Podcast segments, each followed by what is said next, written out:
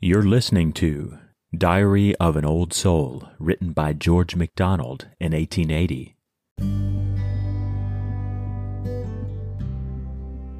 Tis hard for man to rouse his spirit up. It is the human creative agony, though but to hold the heart an empty cup, or tighten on the team the rigid rein